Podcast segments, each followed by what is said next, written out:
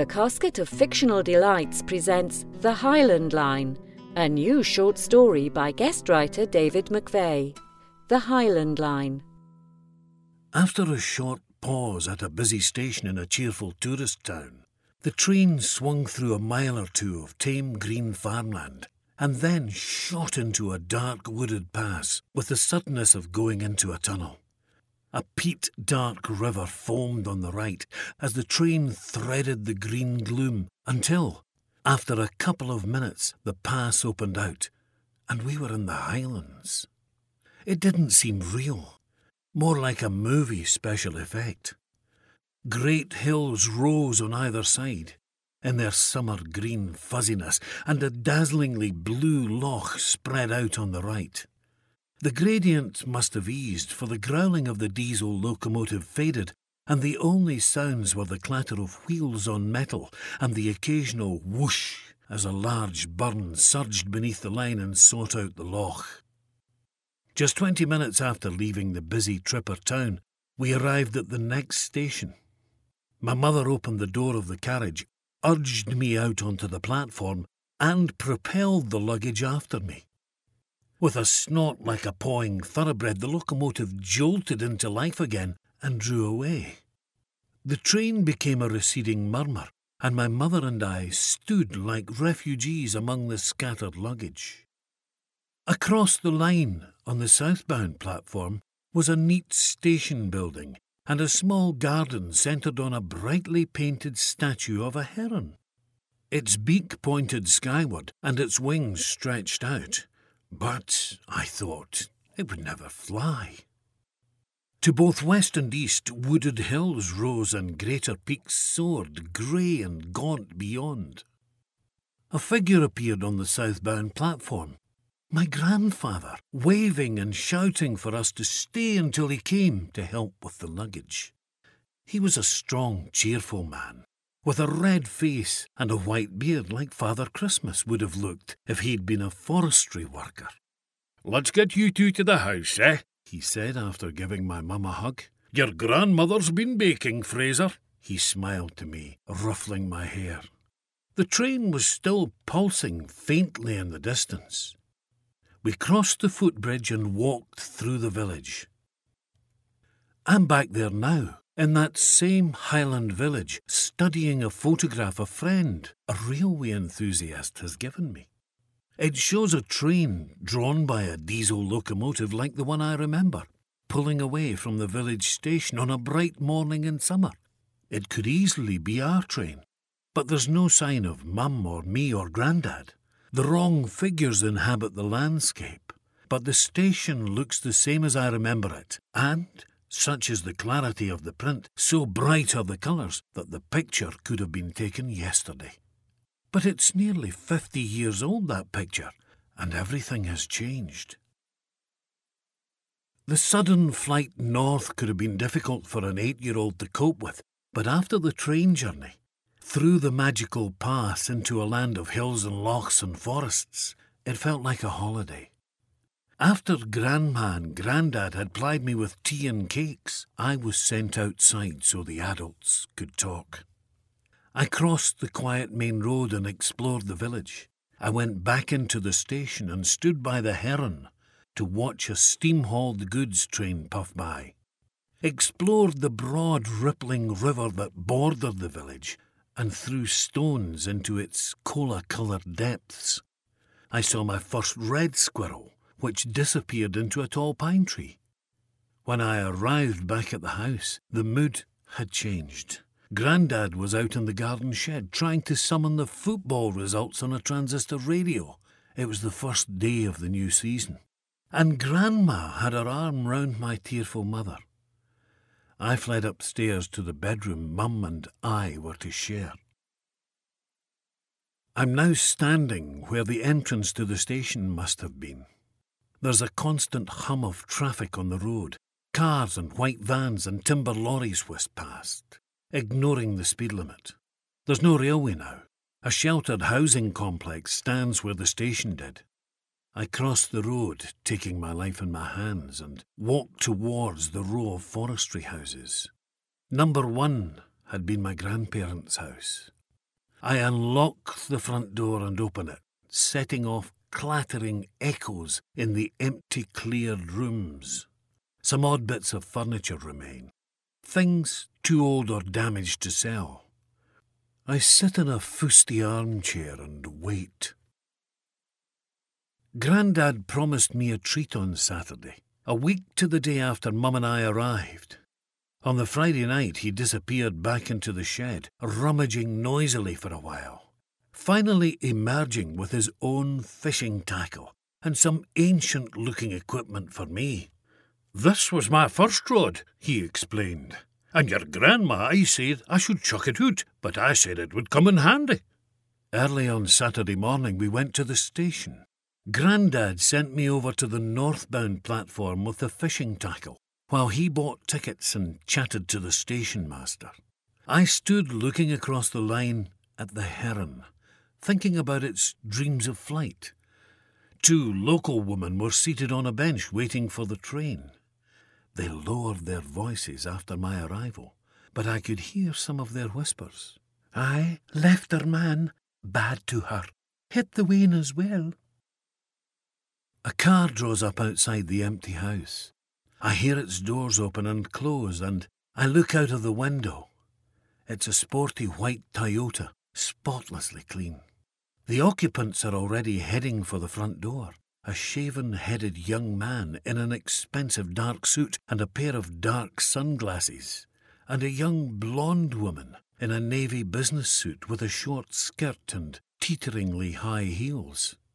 She wears dark glasses too, it's actually quite dull today. I let them in, and soon they're following me through the house, making scribbled notes on their clipboards and occasionally pausing to check messages on their iPhones. Signal's a bit weak here, says the young woman disapprovingly. Built council houses to last back then, says the shaven headed man, tapping a window frame. The location couldn't be better, except it's a bit close to the main road it was in your family, you said? Yes, my grandparents. Grandad worked in the Forestry Commission. He bought it in the late 80s after he retired. Then my mum moved here, but she died. Shall we have a look upstairs? The woman breaks in. Grandad joined me on the northbound platform and nodded to the two gossips. The train swept in and we climbed aboard. It was busy with tourists and trippers and walkers and a few other anglers, but we eventually found seats in a cheery, noisy carriage near the middle. Soon I was gripped by the view to our right as the train climbed high to the western side of a rocky glen, and an alarming drop developed. A shining loch, blue as a St. Johnstone jersey, shimmered in the sun far below us. That's Loch Earn," said Grandad. Used to be good fishing there, but there are too many idiots on boats now. We'll get peace where we're going. Half an hour later, we pulled into an abandoned looking station. The signboards read Tyndrum Lower, the name on our tickets. So I grabbed my fishing tackle and prepared to clamber off, but Grandad put his hand on my arm. It's all right. I've had a word with the guard, he said. The locomotive's klaxon parped, and it chugged forward, the carriages jerking into life behind it. A few minutes later, a calm blue lochan, green fringed with reeds, appeared on our left. The guard appeared at the end of the coach and waved to Grandad as the train shuddered to a stop. The guard opened the door, and a terrifying drop loomed down to the ground. Grandad jumped carefully onto the ballast and then caught me when the guard lowered me by the shoulders. Finally, the guard handed down our rods and packs, shouted good wishes, and slammed the door closed again. We watched the train clatter off, and soon we were left with just the sounds of lapping water and skylark song. Good lads on that train, said Grandad. Saves us the walk and gives us an extra half hour fishing. We set our rods. Grandad lit a pipe and we listened to the chiming of water waterbirds and the occasional car on the Oban road. Now and then a train chugged past and the earth seemed to shake. Are you all right, Fraser? said Grandad. You're no missing your dad or anything. Only sometimes, I said. Not really. Do you think we'll catch anything? I stand by the estate agent's Toyota. It needs a good bit of redecoration and brightening up, yeah? says the shaven headed man.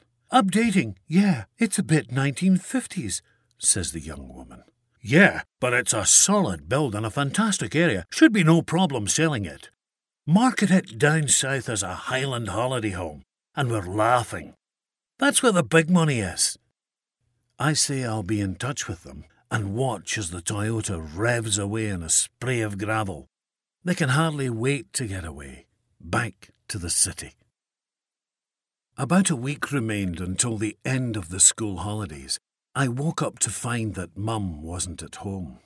She had a waitressing job in the village's big hotel, but didn't usually start until lunchtime. As we ate toast and sugar puffs, Grandma explained that Mum had gone into Glasgow on the early train, but she would be back later on. Why didn't the two of us get a train to the busy tourist town and have a wee treat? As we waited on the southbound platform, I looked around me at the soaring forested hills. Grandad was working somewhere in there. I ran my hand over the cold painted stone of the heron's upraised bill. Lovely thing, isn't it? said Grandma. The train rumbled through the dark wooded pass and then shot out into the green fields, and it felt like God had switched on the lights again. We're in the lowlands now, explained Grandma. We've just crossed the Highland Line. We arrived at the resort town's busy, sprawling station, and Grandma took me to the shows and watched as I went on the waltzers and the chairoplanes and the dodgems. Then we went back to the wee cafe in the corner of the main station building. They do ice creams here, and I can have a tea and a scone, said Grandma. I had some vanilla ice cream with flakes of chocolate on top and a glass of ginger. Grandma seemed happy and cheerful, but when I'd finished my ice cream, she looked more serious and wiped the ice cream from round my mouth with a paper hanky.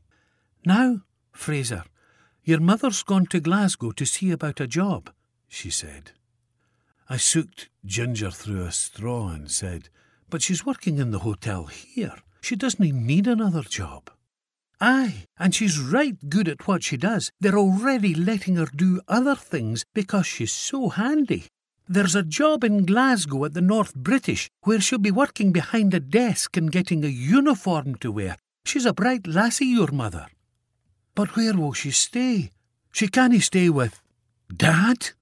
She's going to stay with her pal, her ye call Auntie Jessie, until she can get a place of her own.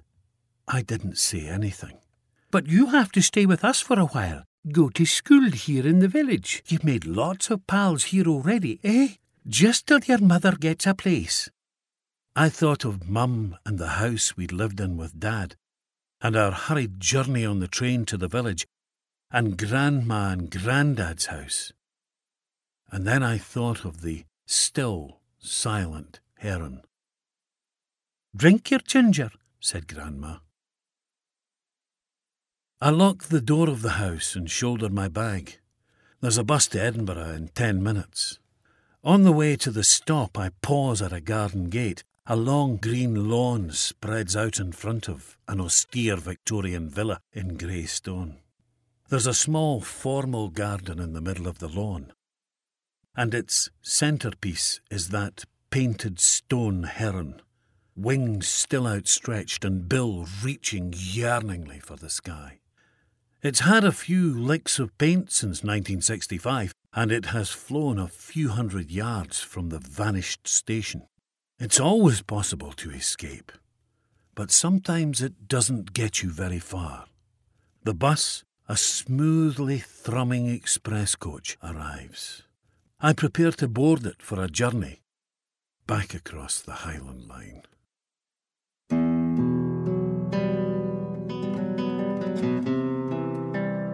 The Highland Line was written by one of our guest writers, David McVeigh, and read by Rennie Griffiths.